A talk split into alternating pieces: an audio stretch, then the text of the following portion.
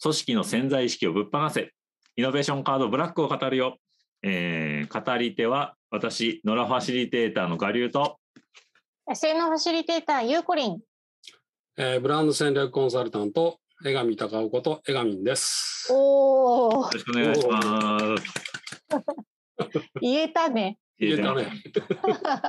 はい。えー今日2回目ということで、はいえはい。ーアレンジですかね。はい。アレンジ1、5ホース分析。はい。そうですね。アレンジ。アレンジって僕も知らなかったんですけど、整理するっていう意味なんですね。知ホワイトカード。にもある分類ですよね。そうそうそう。でも知らなかったって言っちゃいけないけど。でも整理するの1位で5ホースが来てます。で、まあ、まあ、5ホースって多分、あのーなんだっけ、すごく有名な、あの、ハーバードの教経済学者で、マイケル・ポーターっていう、マイケル・イー・ポーターか。っていう方がですね、ずいぶん前に作ったあの分析の手法で、まあ、簡単に言えないんだけど、簡単に言うと、なんか、その仕事、ビジネスやってる時に、もうリスクとか脅威ってどういうのがあるのっていうのをちょっと自分の周りのやつを分析して、うんで、打ち手を考えるための分析手法が5フォースです。要するに5つの、あの、5つの力っていう実は5つの脅威を考えるっていう感じの分析手法が5フォース分析ですね。競技なんです、ね。脅威です。脅威。実際は脅威です。で、どういう脅威があるかっていうと、まあ、当たり前だけど、競合っていう脅威があって、うんそれから新規参入っていう脅威があって、うん。それからもう一つが代替品、要するに代わりの、全然代わりの品が出てくるっていう脅威があって、うん。あと、売り手。まあ、売り手っていうのは原材料を仕入れる相手なんだけど、そういったものを仕入れる相手の脅威と、それからお客さんっていう一つの脅威だよね。それがありますっていうのを分析するのが、あの、ファイブオス分析です。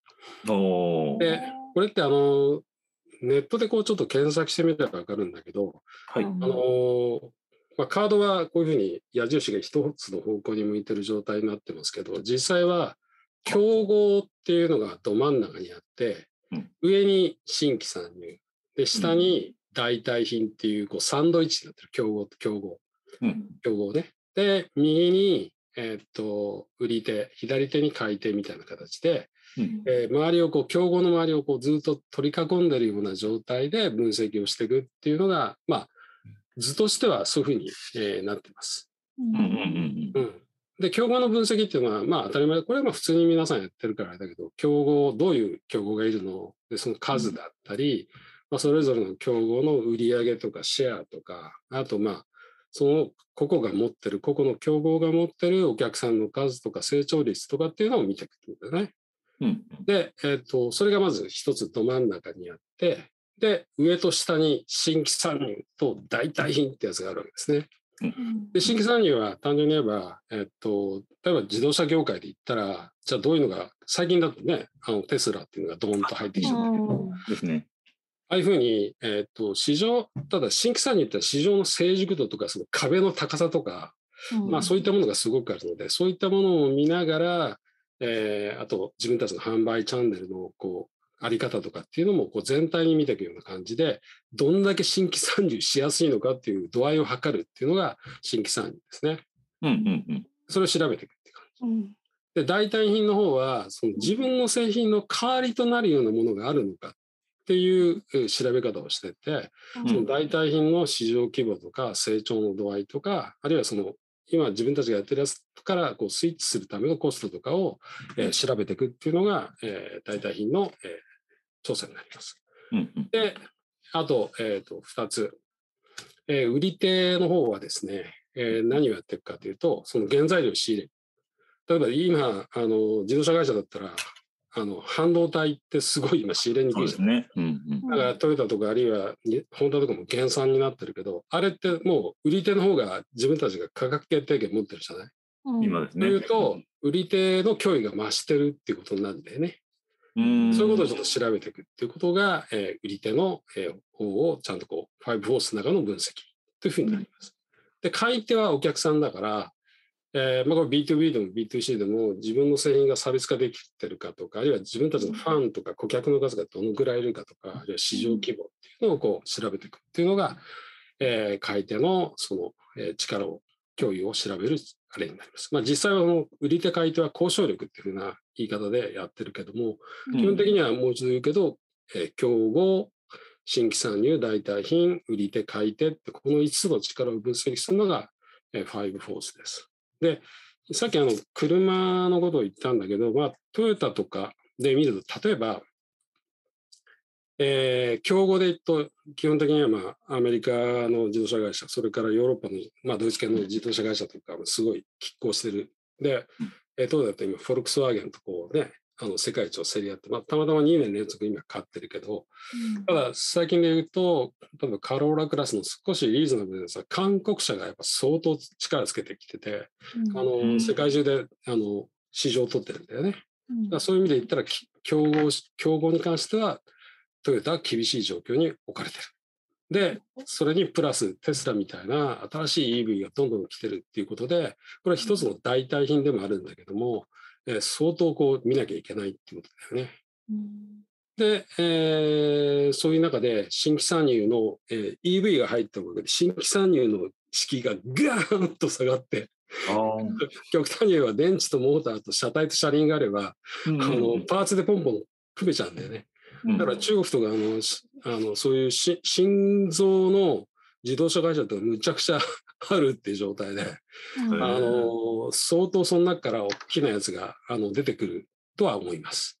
で、さっきの売り手でいくと半導体がかなり値上がりしちゃって、うん。で、円の力が落ちてるので、輸出にはいいけど、原材料とか製造費は高騰してるっていうきついきつい状態になってる。うん。で、今トヨタだったら、買い手、要は、えっ、と、売るブランドとしての力強さとか、顧客のボリュームとかっていうのは、今世界一なんで、ここだけは大丈夫っていうところなんだよね。